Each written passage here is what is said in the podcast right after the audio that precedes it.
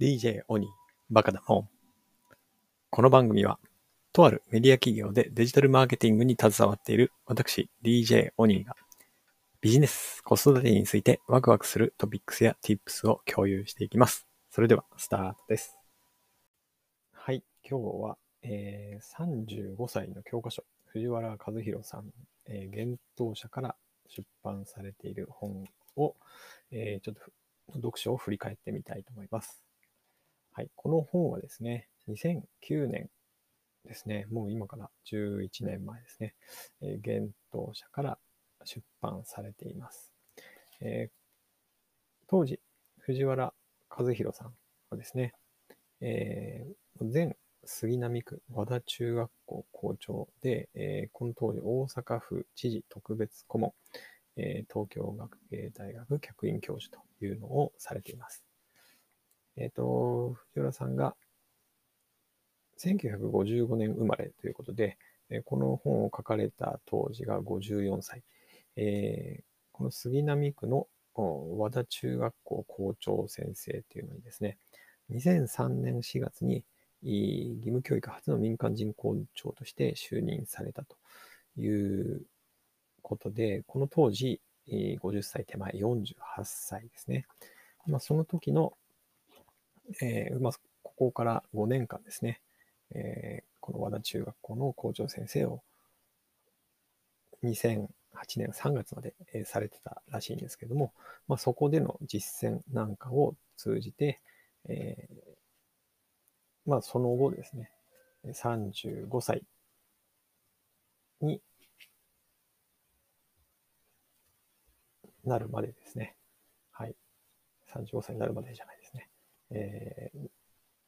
ー、まあ、子供たちの教育を通じて、やってきたことからですね、大人の世界でも実践するということで、この本を書かれたようなところがあるというふうに思っています。はい。で、え、これ、私、おそらくですね、10年前、2009年頃に、当時、まあ、大体同じぐらいですかね、35歳ぐらいだったと思うんですけども、えー、読んでいた、いました。で、その時のですね、えー、読書メモがですね、この間にいっぱい挟まっていて、ちょっとその時の、えー、メモをですね、取り上げてみたいと思います。まず、はじめにのところでですね、はい。藤原さんがおっしゃられているのが、えー、ルール、まずはルールが変わったら戦い方も変えないといけないと。えー、成長社会から成熟社会に入っていると。野球の時代からサッカーの時代に入ったというふうに言っています。えー、野球はいわゆる、えー、正解主義のゲームで、えー、サッカーというのは、えーまあ、時間制限もあって、えー、ね、最大の特徴はキーパーを除く役割をそれほど固定せず状況に応じて選手がそれぞれ一人一人自分の判断で臨機応変な対応をするということで、え、複雑なチームプレーが要求される修正主義のゲームだというふうに言えるというふうなお話をされています。はい。そしてこの初めに中で、えー、借金ゼロにした方がいいよねっていう話と、あとは時間を変えというふうなことを言ってますね。はい。この時間をどう使うかっていうことが、えー、まあ、この本の副題がですね、今から始める戦略的人生計画というふうなサブタイトルとかショルダーにそういううんものが入っています。ので、えー、この時間の使い方っていうのがこの本の一つのまたテーマになっていると思います。で、この初めにのところで私のメモとしてはですね、えーまあ、この当時、35歳ですね、えー、まあ、65歳定年だとすると30年間の仕事生活。まあ、必ずしも会社に依存しないんですね。えー、ということを想定したとしても、仕事以外のことで10年間1万時間を何に費やすか。そして休日の過ごし方をどうするのか。えー、幸せとは何かっていうふうなメモがあります。はい。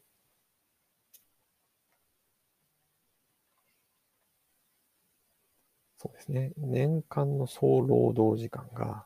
えーまあ、10時間かける300日だとして3000時間だろうと。で、えー、じゃあ自分の人生っていうのを、えー、また次のステップに進めていくためにはですね、10年かけて何何かしか1万時間を使って、えー、その達人の域に達するものを見つける必要があるんじゃないかということですね。え、で、10年かけて1万時間ということは年間1000時間。年間1000時間ということは先ほど言った年間の総労働時間3000時間のうちの、ま、3分の1の時間に相当するよねっていうふうなことですね。うん。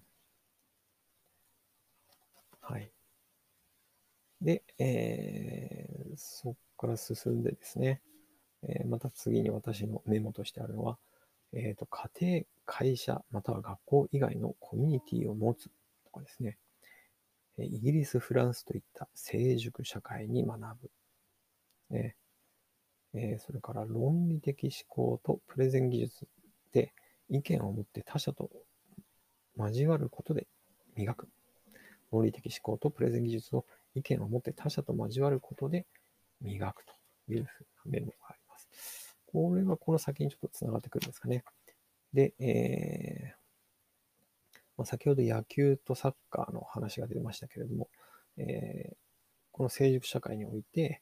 正解主義ではなく修正主義で人生戦略を立てる必要があるんじゃないかと。ね、変化のスピードが速くなっている現代に、えとにかく打った方が勝ち、手数が多い方が勝ち。まあ、つまりは、チャレンジするということですね。えー、要は、その、より安全な正解を求めるやり方をするのではなくて、えー、チャレンジをすると。で、えー、必要に応じて修正をするということが大事じゃないかなというふうに、私のメモにはあります。はい。ね、さらに進んでいくと、ああ、そうですね。これは何、えっ、ー、と、結婚夫婦は無限のベクトル合わせというメモがありますね。自分の理想的な生き方を追求しながら相手の生き方を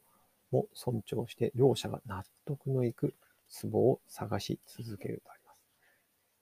えー、修正、修、そうですね。ここでも修正っていうキーワードが出てきますね。変化にいかに対応しながら自分のベクトルを強め、かつ相手のベクトルとの調和をとっていくかと。はい。で、えー、斜めの関係というのがありますね。はい。はい。親子、教師と生徒、縦、友達、横。えー、利害関係のない第三者と子供、斜め。大人同士の世界でも重要。自分を鍛える場として積極的に構築すると。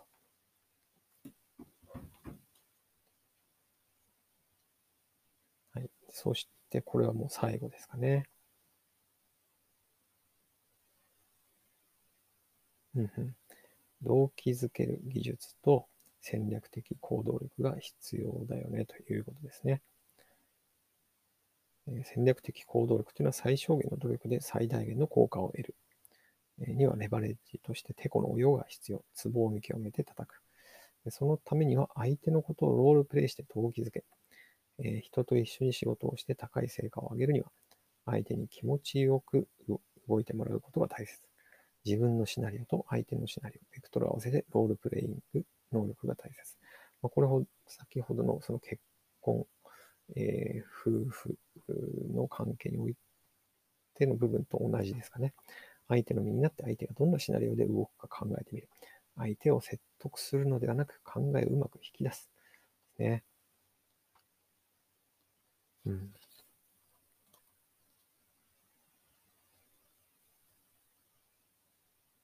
あ最後に、最後に、まあ、35歳の学力マップというのがあって、20世紀の成長社会、みんな一緒、21世紀の成熟社会、それぞれ一人一人ということで、はい、20世紀に必要とされたのはジグソーパズル型学力。そして21世紀に必要とされるのはレゴ型学力っていうふうな、はい、ことでまとめられています。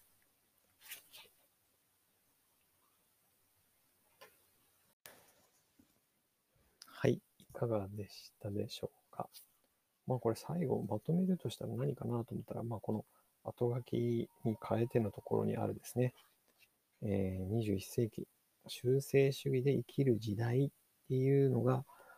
えー、まあ、これ本が書かれたのが2009年で、今2020年、10年経ってますけれども、